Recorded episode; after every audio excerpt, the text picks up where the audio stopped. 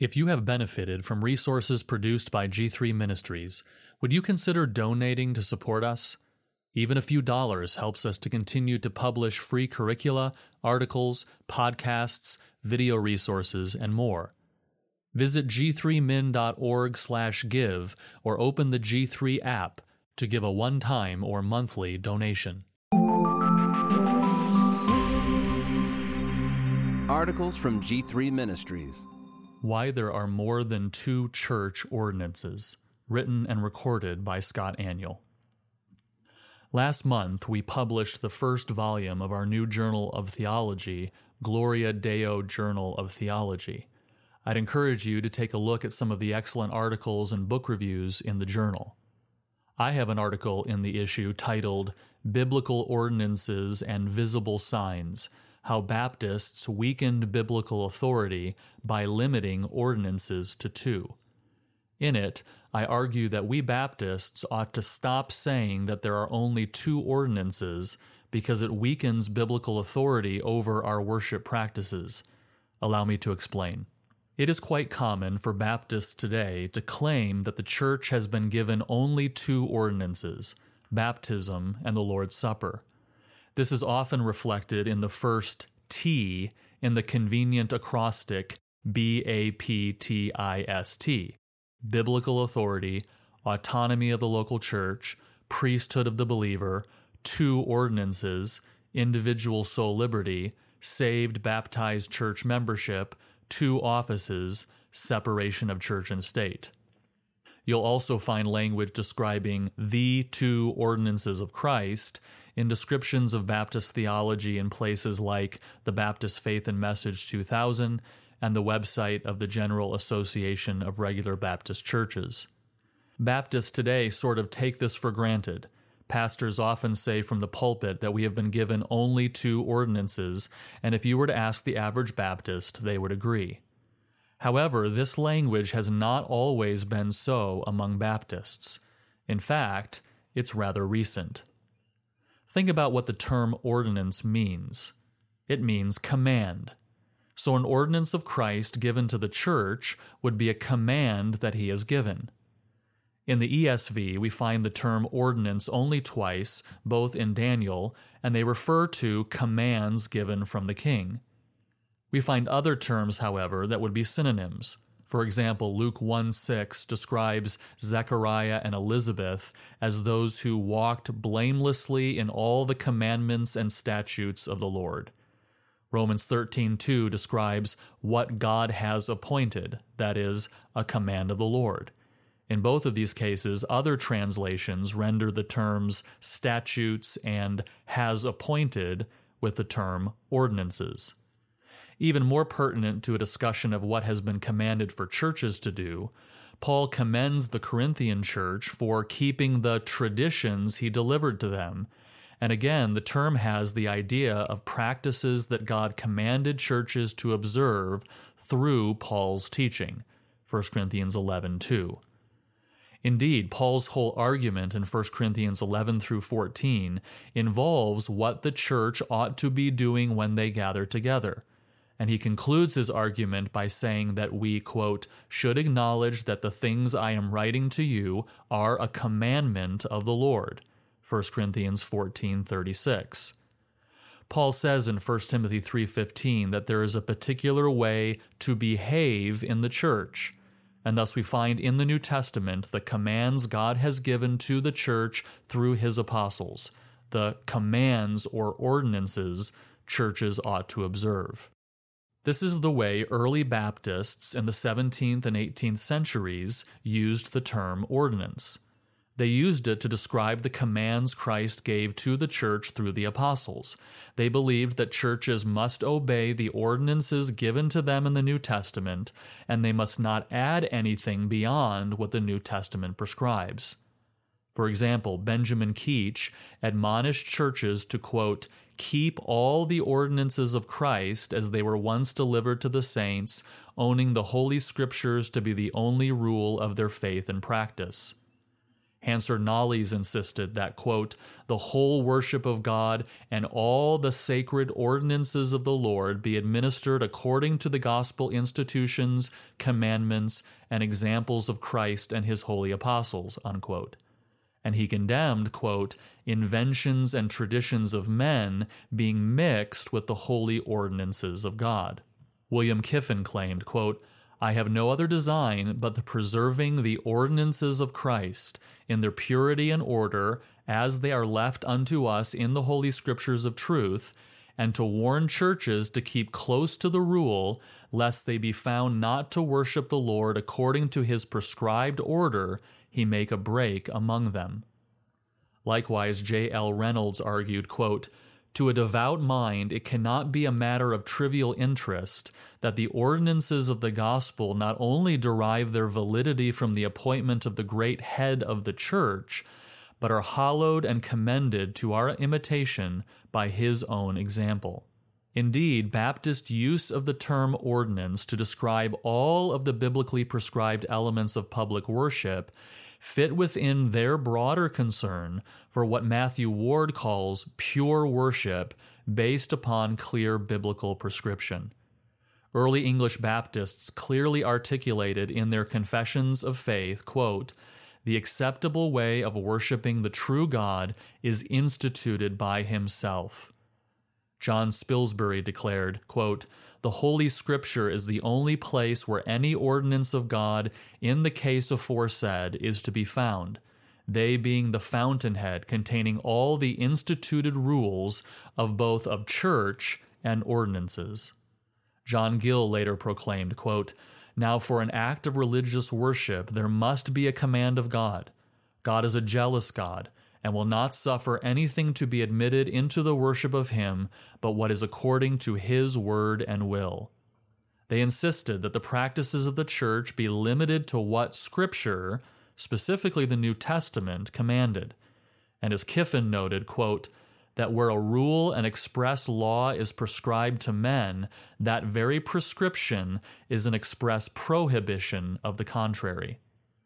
This concern among Baptists continued well into the early 19th century, as seen in John Fawcett's very direct assertion in 1808. Quote, no acts of worship can properly be called holy but such as the Almighty has enjoined. No man nor any body of men have any authority to invent rites and ceremonies of worship, to change the ordinances which he has established, or to invent new ones. The divine word is the only safe directory in what relates to his own immediate service. The question is not what we may think becoming, decent, or proper, but what our gracious Master has authorized as such. In matters of religion, nothing bears the stamp of holiness but what God has ordained. Unquote. Thus, the term ordinance meant those practices for the church's worship that were clearly prescribed in the New Testament. These ordinances must be practiced and no other. Knollys defined the pure worship of God as that which strictly observed the quote, holy ordinances of the gospel. Likewise, Henry Jessey insisted, quote, forms or ordinances are ways and means of divine worship or Christ's appointment, unquote. And these early Baptists defined will worship as, quote, every administration and application of an ordinance of Christ, otherwise than according to the rule of the word. Edward T. Hiscox helpfully defined ordinance as, quote, institutions of divine authority relating to the worship of God under the Christian dispensation. Unquote. So, what then are the ordinances that have been given to the church? Early Baptists actually debated this question quite vigorously. So concerned as they were to make sure what they did as churches followed the prescriptions of the New Testament, they debated over what those commands were. However, at minimum, early Baptists agreed that there were at least six biblically prescribed ordinances given to New Testament churches. First, Paul commands Timothy, in the context of teaching him how to behave in the household of God, to devote himself to the public reading of Scripture. 1 Timothy 4:13. He repeats similar commands in Colossians 4:16 and 1 Thessalonians 5:27. He also commands Timothy to devote himself to exhortation, to teaching, 1 Timothy 4:13, and to preach the word, be ready in season and out of season, reprove, rebuke and exhort with complete patience and teaching, 2 Timothy 4:2. Third, Paul commands that supplications, prayers, intercessions, and thanksgivings be made for all people, for kings and all who are in high positions. 1 Timothy 2 1 and 2. He commands the Colossians to continue steadfastly in prayer. 1 Timothy 4 2. And to the Ephesians, he urges them to pray at all times in the Spirit with all prayer and supplication, making supplication for the saints.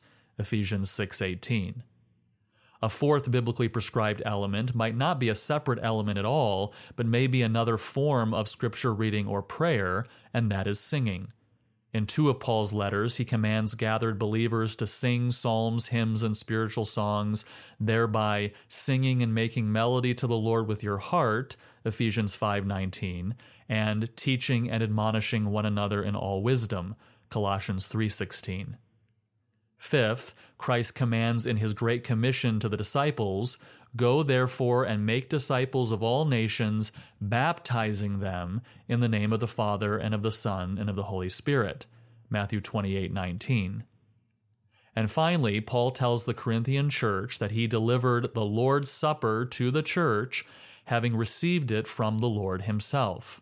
1 Corinthians 11 20 and 23.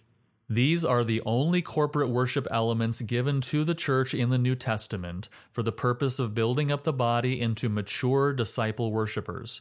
To add or subtract from these God ordained elements would be to distrust the sufficiency of God's Word in giving us what we need to equip us for every good work.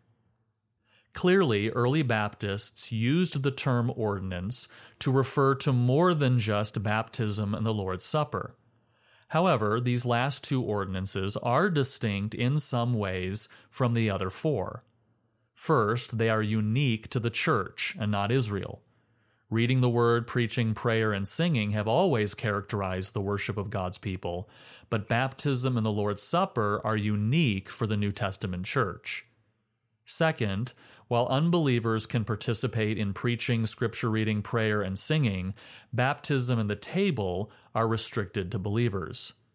And third, baptism and the table are distinct from the other ordinances in that they are visible signs of spiritual realities.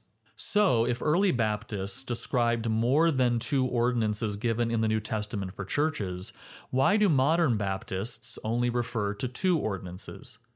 As I explain in the journal article, I believe at least part of the reason is the difference between the two visible signs and the other ordinances.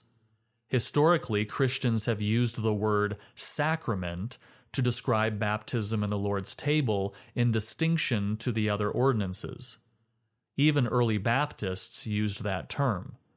Sacrament originally simply meant an outward and visible sign of an inward and spiritual reality. However, due to how Roman Catholics changed the meaning of the word sacrament, and the fact that the term sacrament isn't found in Scripture, many Baptists began avoiding the term altogether. This left them without a term to describe the two visible signs, which, as I've explained, are clearly distinct from the other ordinances. Over time, then, they began to narrow the term ordinance to only refer to these two visible signs, even defining the term in that way. While I understand why Baptists stopped using the term sacrament, I believe it was a mistake to redefine the term ordinance to mean visible sign rather than what it actually means command. I believe that it was a mistake primarily because it contributed to a weakening of the commitment to biblical authority over worship practices among Baptists.